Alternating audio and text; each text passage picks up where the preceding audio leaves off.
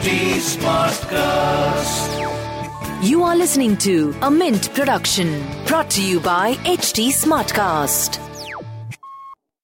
Hi, Why Not Mint Money is a daily podcast on personal finance that helps you get smart about managing money. We help you understand basic money concepts to keep you from making bad money mistakes. Why Not Mint Money is your one stop solution to money matters. So let's get started. Welcome to your money journey.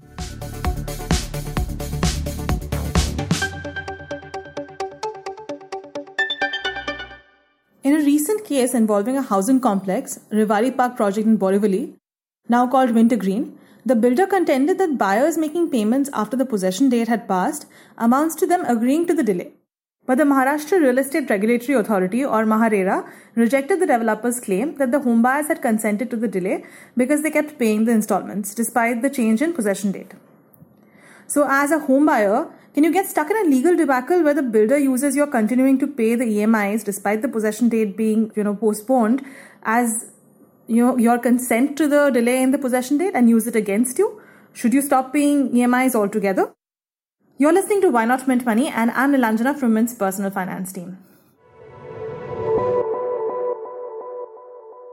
Today we're talking about if you've bought a home and the possession date has passed, as there are so many delays happening now, especially post COVID in construction and handover, what should you do? Should you keep paying your EMIs to your builder or should you stop? According to Mukesh Jain, who is a lawyer from Mumbai, as per RERA guidelines, in case of a delay by a developer in completion of a project, buyers may opt to either cancel the deal and claim a refund with interest, or they can continue the agreement and seek compensation for the delay period. But even though MahaRERA ruled against the builder in the case between CCI Projects Limited and home buyers, saying buyers were eligible to receive interest payment for the delay period, this might not always be the case. So, does it make sense to keep making your payments after the promised due date has passed? According to Anuj Puri, who's the chairman of Anarock Property Consultants, you may not have a choice in the matter. He said that many buyers become frustrated with the prolonged project delays and consider stopping the payments to developers However, under the agreement of, of sale, sellers or developers are well within their rights to cancel the booking if buyers fail to honor their part of the payment deal. So if you stop paying, your entire deal might fall through.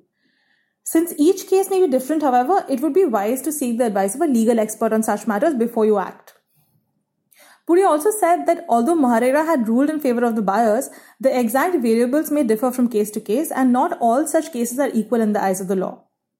He said that despite RERA being in place all over, over the country, it is still largely a work in progress. The verdict is likely to vary on a case to case basis. Also, respective states and union territories have the RERAs have their different guidelines and regulations, so buyers should ideally seek local legal advice before taking any action. According to Anuranjan Mohnot, who is the MD and CEO of Lumos Alternate Investments, RERA needs to come up with more simplified guidelines to protect the interest of home buyers as well as developers. In his opinion, to avoid situations like this from occurring, RERA should introduce a milestone based project review instead of just having one parameter of delays with respect to possession date.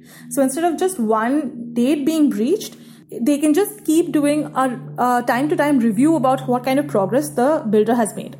This will help buyers to sense serious deviations at an early stage and they can then approach RERA and take proactive steps to avoid major delays in the due date. But till something major like that happens, even in states with a fully functional RERA in, in place, moving the authority in favor of homebuyers might turn out to be a real challenge. It can be very frustrating, of course, to have inordinate delays in getting possession, and that's been the case with many homebuyers lately. But if you discontinue payments, it can further complicate matters for you. So consider your own circumstances and seek legal advice to protect your interest as a homebuyer if you're stuck in such a situation. That's all for now. Keep listening to Why Not Mint Money.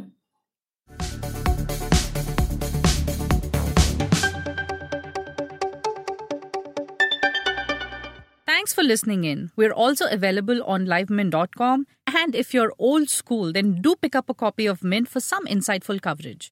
If you have any questions you want us to address, do reach us out at HT Smartcast. We are present on Twitter, Facebook, and Insta. And if you want to connect over email, write into us at mintmoney at livemint.com. Until next time, it's bye bye.